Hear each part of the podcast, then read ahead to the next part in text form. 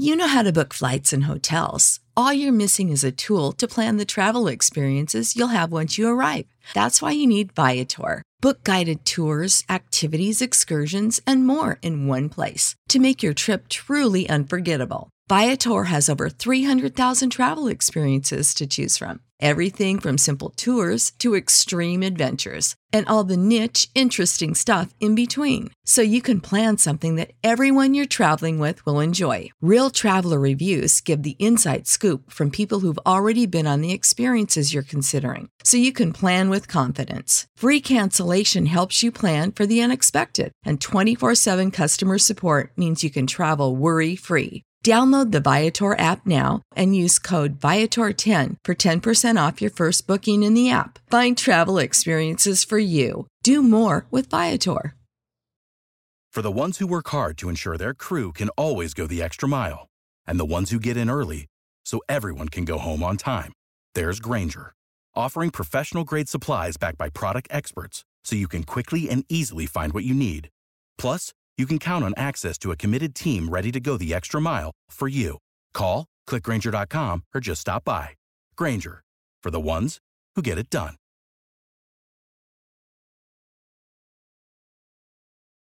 Bentornati qui a Storia di Roma, come sempre io sono Mattia e oggi vedremo il proseguimento delle guerre pirriche che vede coinvolti Taranto e Pirro contro i Romani. Sigla!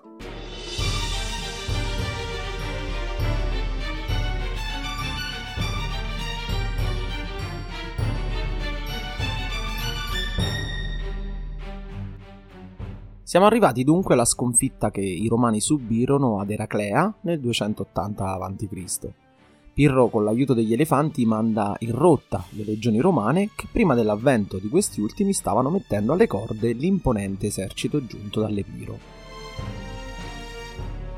Subita questa sconfitta, molti popoli italici e alcune città che prima erano sotto il dominio di Roma si ribellarono all'urbe passando dalla parte del re Epirota. Roma dunque deve rimettere a posto subito la situazione per evitare un completo disastro.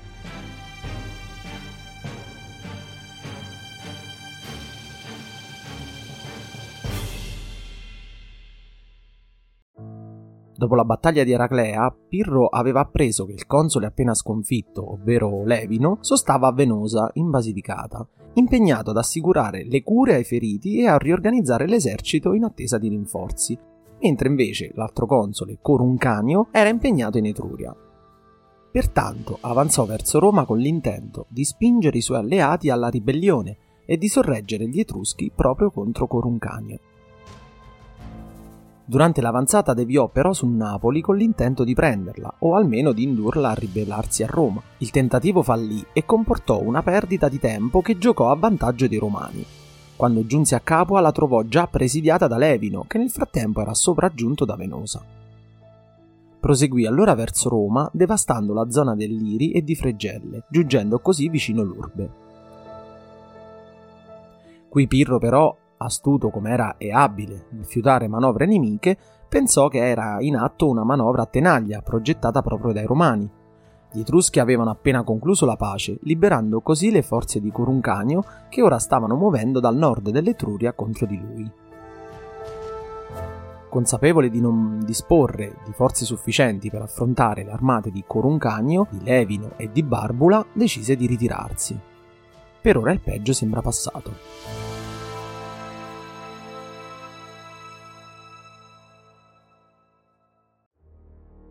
In seguito i romani inviarono Gaio Fabricio Lucino come ambasciatore per trattare con il re Epirota lo scambio dei prigionieri.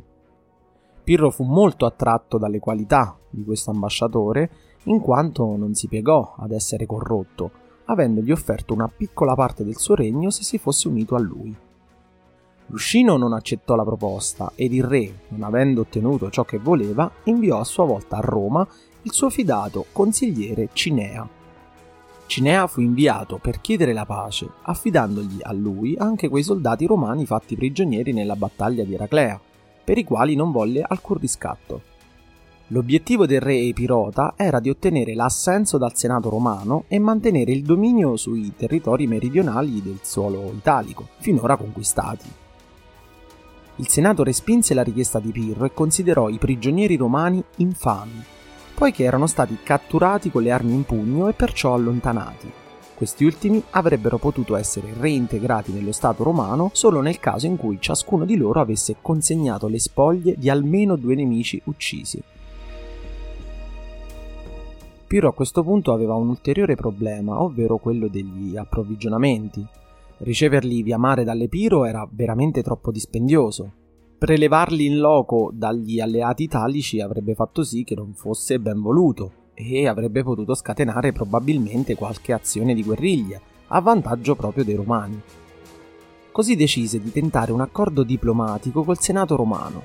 Roma venne minacciata di occupazione se non avesse ritirato il suo esercito che si trovava nei pressi del fiume Garigliano, che si trovava tra Lazio e Campania, e se non avesse smesso di compiere sortite con azioni di guerriglia ai danni di Epiroti e Tarantini ma l'anziano console Appio Claudio fece fallire le trattative, poiché sapeva bene che Cartagine sarebbe entrata in alleanza con Roma in termini sia economici che militari. Questo perché non desiderava lo sbarco dell'esercito epirota in Sicilia. Il sovrano epirota allora ideò di attraversare l'Appennino velocemente, contando di piombare sul Basso Lazio e di prendere Roma di sorpresa.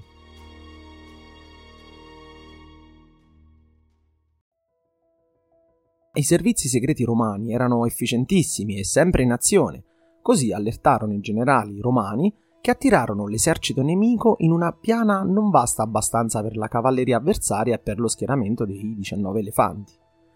La falange macedone, come sappiamo, richiedeva ampi spazi per poter agire al meglio, mentre le compatte legioni romane richiedevano spazi di manovra più ridotti. Avendo dunque Pirro assediato Asculum, in Puglia, L'esercito romano corse in aiuto della città, comandato dai consoli Publio Sulpicio Saverrione e Publio Decio Mure, un omonimo parente del famoso Decio Mure che abbiamo visto nella battaglia del Sentino. Accanto ai legionari romani si erano alleati Umbri, Marrucini, Peligni, Frentani e Arpani, per un totale di circa 40.000 uomini. Pirro, contando su una gloriosa battaglia per far insorgere con lui tutta l'Italia meridionale, subito si schierò in battaglia, raccogliendo nel suo esercito una incredibile moltitudine di soldati proveniente da svariate parti. Vi erano truppe epirote e macedoni, mercenari tarantini, reparti di re Tolomeo di Macedonia, fanti lucani, bruzzi, anche sanniti, oltre a disertori oschi. In tutto parliamo di circa 40.000 unità, 16.000 dei quali erano greci ed epiroti, oltre 8.000 cavalieri e 19 elefanti. Come riferisce Dionigi, Pirro aveva una piccola superiorità numerica di cavalieri e una invece più consistente di Roma nella fanteria. Era l'anno 279, quindi un anno dopo la battaglia di Eraclea, e i due antagonisti si affrontarono nuovamente, ma questa volta presso Ascoli di Puglia, situata nell'odierna provincia di Foggia. La battaglia, pensate, durò due giorni, interrotta solo al tramonto. Il primo giorno i romani contennero la coalizione avversaria. La prima legione romana indietreggiò sotto l'urto dell'ala sinistra epirota dotata degli elefanti.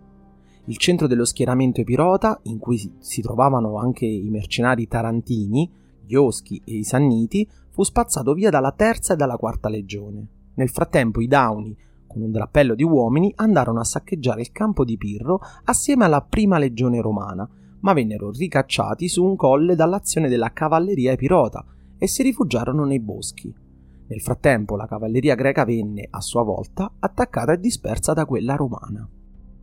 All'indomani Pirro, all'alba, fece occupare il colle ed il bosco che il giorno prima aveva dato rifugio ai romani.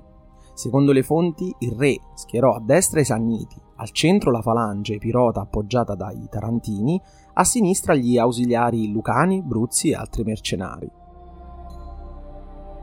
I romani dovettero scontrarsi in campo aperto con le truppe di Pirro, ma la falange, su un terreno accidentato, non riusciva ad assicurare la compattezza indispensabile a sopraffare le legioni romane. A questo punto Pirro decise di far intervenire gli elefanti per sfondare le linee romane, cosa che puntualmente avvenne. In questa occasione lo spavento che gli animali avevano suscitato in precedenza si era placato ovviamente, come dimostra l'aneddoto riportato dalle fonti, secondo cui un legionario, avendo reciso la proboscide di un elefante e causandone la morte, mostrò come questi animali non fossero invincibili. Vedremo successivamente come i romani riuscirono a neutralizzarne l'attacco. In compenso ebbero miglior fortuna della battaglia di Eraclea, crivellandoli di dardi e di giavellotti. Pirro stesso fu colpito da un giavellotto al termine della battaglia e venne ferito, mentre Roma perse il console Decio Mure. I romani si ritirarono ordinatamente nel loro campo, mentre gli epiroti dovettero faticare non poco a calmare gli elefanti impazziti dal dolore per le frecce e per le lance ricevute. Roma perse nuovamente lo scontro contro Pirro che però per quest'ultimo fu quasi una sconfitta più che una vittoria. Questo perché vinse la battaglia ma le perdite furono talmente alte che Pirro rispose a uno che gli esternava la gioia per la vittoria in questo modo. Un'altra vittoria così e sì, sono rovinato. Questo perché aveva perso gran parte delle forze che aveva portato con sé, ma soprattutto i suoi migliori amici e i suoi principali comandanti. Non c'erano inoltre altri che potessero essere arruolati e i confederati italici non avevano più truppe da mandare. Dall'altra parte invece il campo romano veniva riempito rapidamente di uomini freschi, per niente abbattuti delle perdite sostenute, ma dalla loro stessa rabbia capaci di raccogliere nuove forze e nuova risolutezza per continuare la guerra. Ci fu anche un'altra frase celebre pronunciata da Pirro, questa volta però raccontata da Plutarco. Se avessi avuto io soldati come quelli romani, avrei dominato il mondo. Quale fu la conseguenza di questa nuova sconfitta romana? Fortunatamente per i romani non fu così pesante come quella di Eraclea l'anno prima, ma anzi strategicamente fu del tutto inutile, Né i Sanniti si ribellarono ai Romani né lo fecero i Latini, gli Etruschi o altri popoli italici. Anche i Greci di Napoli e di Cuma rimasero alleati di Roma. Roma stessa addirittura non poté essere assalita da Pirro, perché quest'ultimo non aveva le forze sufficienti e vide sfumare il suo proposito intimidatorio. I romani coniarono così l'espressione vittoria di Pirro, per identificare appunto una vittoria ottenuta a caro prezzo e che non porta a nessun vantaggio, in sostanza una vittoria che non serve a nulla. Dopo la sconfitta romana e la minaccia che Pirro intervenisse in Sicilia per combattere appunto i cartaginesi insieme a Siracusa, Cartagine e Roma decisero di stipulare un accordo militare dove li vedeva uniti contro il re Epirota. Nel frattempo in Macedonia venne ucciso il re Tolomeo a seguito di un'invasione dei Galli e i macedoni chiesero a Pirro di tornare in patria per essere eletto il nuovo re. A questo punto quindi Pirro si trovava di fronte ad un bivio. O rimanere in Italia per continuare il suo progetto, o meglio il suo sogno di creare un regno che arrivi fino in Sicilia, o tornare in Macedonia per diventare re. Pirro giunse a conclusione che le opportunità maggiori venivano dall'avventura in Sicilia e quindi decise pertanto di abbandonare l'Italia meridionale ed andare in aiuto delle città greche dell'isola contro Cartagine non avendo ottenuto però nessun trattato preciso con i romani. Vedremo in futuro che questo sarà un problema. Al comando di un esercito di 37.000 uomini mosse da Agrigento verso Erice e la espugnò. Caduta la città filo-cartaginese più fortificata, altre, come Segesta, si consegnarono al re Epirota. Fu così nominato re di Sicilia e i suoi piani prevedevano la spartizione dei territori fin lì conquistati tra i due figli, Eleno, a cui sarebbe andata la Sicilia, e Alessandro, a cui sarebbe spettata l'Italia del Sud. Nel 277 a.C. Cartagine aveva deciso di non difendere città come Palermo ed Eraclea Minoa, ma concentrò i suoi sforzi su Lilibeo, città che veniva rifornita via mare, Fu così possibile appunto per i Fenici sostenere l'assedio posto da Pirro. Il re Pirota intavolò trattative coi cartaginesi, poiché il suo esercito era sfiancato, stanco e senza un buon numero di vettovaglie. Per quanto essi fossero già pronti a venire a patti con Pirro, questi però richiese che tutti i cartaginesi lasciassero l'isola, per fare del mare una linea di confine tra loro e i Punici. I cartaginesi non accettarono la condizione e al loro rifiuto seguì l'assedio molto più duro nei loro confronti, che però, unito ad altri comportamenti troppo di, chiamiamola, superiorità e di dominio rispetto alle colonie greche, causò un'ondata di risentimento generale nei suoi confronti. Pirro quindi vedeva via via cadere il suo consenso, il suo potere. Fu visto come un dominatore straniero e non più un alleato chiamato in loro aiuto. Fu costretto, e tra poco vedremo un altro motivo del perché, ad abbandonare la Sicilia e a tornare in Italia, senza fra l'altro ottenere cospicui rinforzi dai suoi alleati. La scelta di andare in Sicilia in sostanza non fu una scelta saggia, perché aveva trovato un terreno molto difficile da gestire e da combattere.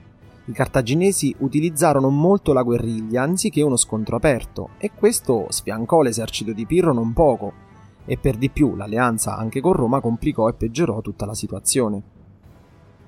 Nel frattempo però Roma non era rimasta a guardare e, sempre rifornita abbondantemente dai cartaginesi, rioccupava senza colpo ferire tutto il territorio che precedentemente aveva perduto in Puglia e Lucania. Sedata definitivamente anche la ribellione degli Oschi e dei Sanniti, parliamo di una piccola componente stanziata al confine tra le attuali Campania e Puglia, arrivò nell'inverno del 276 a porre nuovamente sotto assedio Taranto, questa volta però sia via terra che via mare, complice la flotta cartaginese. I tarantini così invocarono nuovamente l'aiuto di Pirro, che trovò un motivo ancor più valido per abbandonare la Sicilia e sbarcare in Lucania. Tornato con difficoltà in Italia, la sua flotta pensate che venne distrutta da quella cartaginese nello stretto di Messina durante il suo ritorno, arruolò in tutta fretta un esercito tra i tarantini ed altri mercenari, sono passati cinque anni dal suo arrivo in Italia e dirigendosi verso Taranto incontra i romani che lo aspettavano nella città di Maleventum, l'attuale Benevento. Siamo nel 275 a.C. e proprio a Maleventum si chiuderà la campagna, o meglio il sogno di Pirro. L'esercito romano era comandato dal console Manio Curio Dentato, che si era accampato su un'altura e contava su una forza di circa 17.000 uomini. Pirro invece disponeva di quasi 20.000 soldati, oltre ad alcuni elefanti da guerra. Nello schieramento del suo esercito erano presenti reparti di cavalleria macedone, greca e sannitica, mentre la fanteria era organizzata secondo il modello della falange che già conosciamo e comprendeva anche opliti greci, oltre a frombolieri, lanciatori di giavellotto e arcieri. I romani avevano ormai imparato a conoscere gli elefanti da guerra, che nello scontro di Eraclea ed Ascoli erano stati invece una delle principali cause della sconfitta, ed ebbero la meglio sulle truppe epirote e tarantine grazie anche alla tattica attuata dagli arcieri, i quali, scagliando frecce infuocate, riuscirono a far imbizzarrire i pachidermi che crearono scompiglio tra le truppe stesse di Pirro. Continui attacchi indebolirono e sfiancarono la cavalleria, mentre la fanteria riuscì a sopraffare la falange con fitti lanci ravvicinati di giavellotti che aprivano dei varchi entro i quali i legionari, con il corto gladio, riuscivano a colpire il nemico armato di lance, assolutamente inutili nel corpo a corpo. Ci fu però un momento di caos dopo che Piero lanciò i suoi elefanti nella mischia, perché i romani in quel preciso momento non erano preparati e furono costretti a ritirare le truppe nell'accampamento. Dopo però essersi riorganizzato e dopo aver scagliato sui paghidermi in arrivo una pioggia fitta di giavellotti e dardi infuocati, riuscirono a far impazzire letteralmente le enormi bestie che travolsero gli stessi soldati di Pirro, che quindi furono completamente devastati e i romani si limitarono a inseguire e uccidere soldati in rotta. La tradizione romana ci parla di 23.000 soldati nemici uccisi, ma tace sulle proprie perdite. Furono abbattuti anche due elefanti da guerra, mentre altri otto furono catturati. Quattro furono portati vivi a Roma, dove suscitarono grandissima curiosità tra il popolo che non ne aveva mai visti. Finalmente Roma si vendicava definitivamente di un nemico così forte che aveva fatto tremare la città. Una spiegazione della vittoria romana contro l'invincibile Pirro può ricercarsi, secondo me e secondo altri storici, a due fattori principali. Uno nel fatto che il re dell'Epiro a Maleventum non aveva più a piena disposizione, come all'inizio della campagna in Italia, le sue migliori forze, in particolare gli esperti falangiti, che avevano subito perdite pesanti non solo nelle campagne del 280 e 279, ma anche durante l'attraversamento dello stretto di Messina, nel ritorno dalla campagna in Sicilia. Il secondo motivo invece fu la capacità romana di soffocare quella che era stata l'arma letale e principale di Pirro, ovvero gli elefanti, che aveva preso proprio alla sprovvista i romani stessi. L'utilizzo di una pioggia di frecce infuocate, unito all'invenzione di mandare sul campo di battaglia suini e montoni coperti di pesce sulla schiena e dati alle fiamme, resero inefficace i giganti animali asiatici che al suono degli strilli di questi animali si terrorizzavano, impazzendo letteralmente. Le fonti non sono ancora chiare se l'utilizzo dei maiali furono iniziati precisamente in questa battaglia però di questo episodio ci rimane testimonianza in una moneta di bronzo romana che raffigura da un lato un elefante e dall'altro un maiale, ricordo della tattica utilizzata probabilmente per sconfiggere appunto i pachidermi di Pirro. Una curiosità mm, che volevo dirvi perché è molto particolare è che in seguito alla vittoria romana la città di Maleventum venne ribattezzata Beneventum, da cui l'odierna Benevento, data la circostanza felice dell'esito di questa battaglia. Che cosa accade dopo? Pirro fu costretto a tornare in Epiro, dove, dopo aver sconfitto un suo rivale al trono ed essersi di nuovo seduto sul trono di Macedonia, morirà poco dopo mentre tentava di conquistare il Peloponneso. Taranto rimase sotto assedio dei Romani altri tre anni, capitolando definitivamente nel 272. Roma aveva completato così la sottomissione della Magna Grecia e la conquista di tutta l'Italia meridionale.